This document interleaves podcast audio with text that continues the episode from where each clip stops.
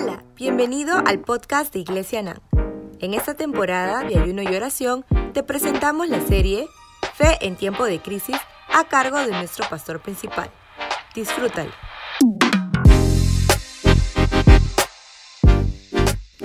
Hola, ¿cómo estás? Soy el pastor Herbert Jiménez y para mí es una alegría poder iniciar una serie tan importante acerca de la fe. Le vamos a llamar Fe en tiempos de crisis.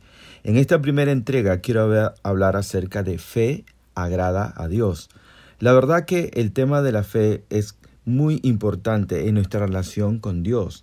Las escrituras nos muestran diferentes momentos donde Jesús actuó benevolentemente cuando la gente respondió con fe. Las expresiones del Señor Jesús afirmando a las personas cuando éstas confiaban en Él son elocuentes, elocuentes y variadas en todas las escrituras.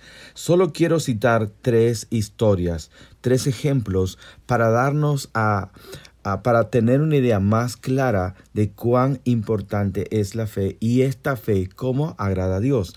En el libro de Mateo, capítulo 8, vemos una historia muy conocida, capítulo 8, verso 5, y leo a continuación.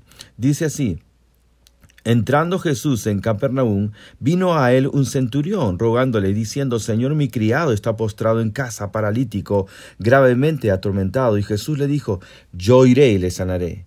Respondiendo el centurión dijo, Señor, yo no soy digno de que entres bajo mi techo, solamente di la palabra y mi criado sanará.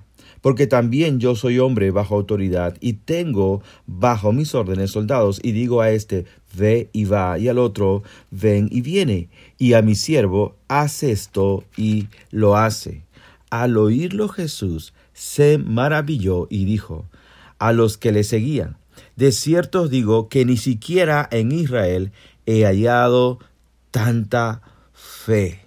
Y en el verso 13 dice así, entonces Jesús dijo al centurión, ve y como creíste te sea hecho. Y su criado fue sanado en aquella misma hora.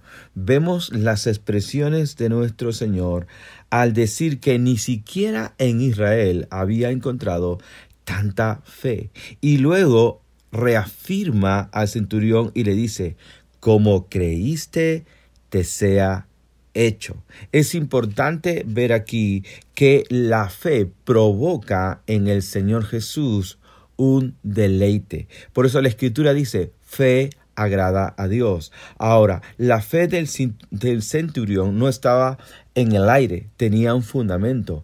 El centurión estaba reconociendo en Jesucristo su autoridad y su señorío. El centurión estaba reconociendo que Jesús era el Mesías. Si nosotros reconocemos quién es Jesús, ponemos nuestra confianza en Él y Él podrá actuar a nuestro favor de mejor manera. Otra historia la encontramos en el libro de Marcos. Marcos capítulo 5 nos habla de la historia de la mujer del flujo de sangre.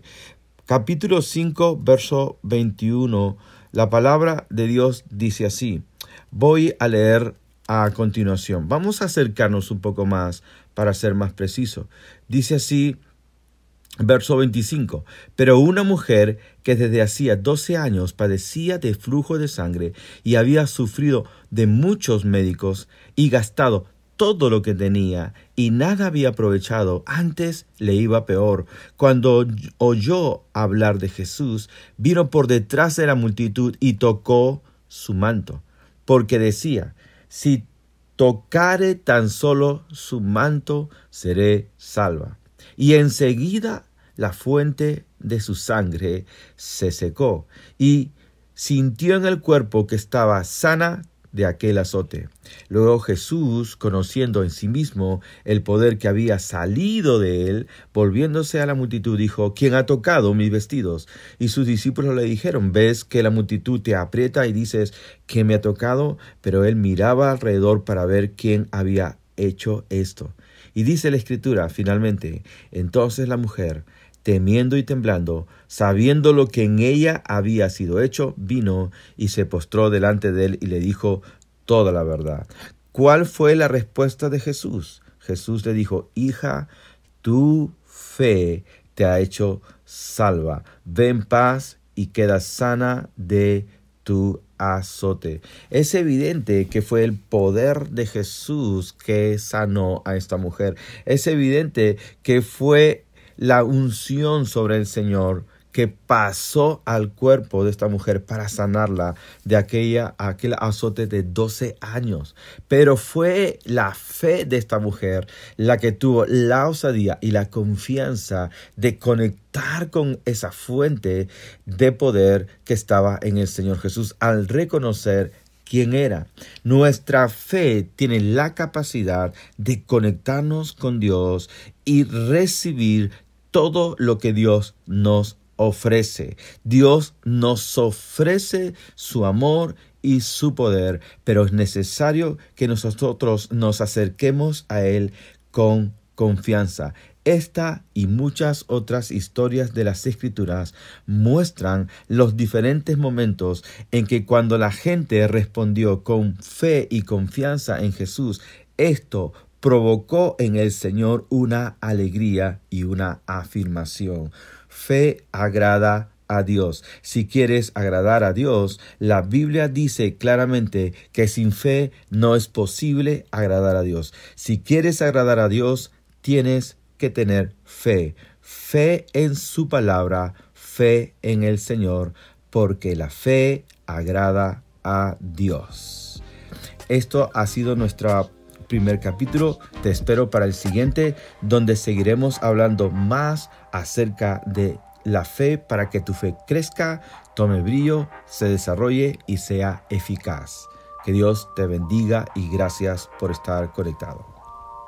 Gracias por conectarte con nosotros. Esperamos que este podcast haya sido de bendición para tu vida. Hasta la próxima.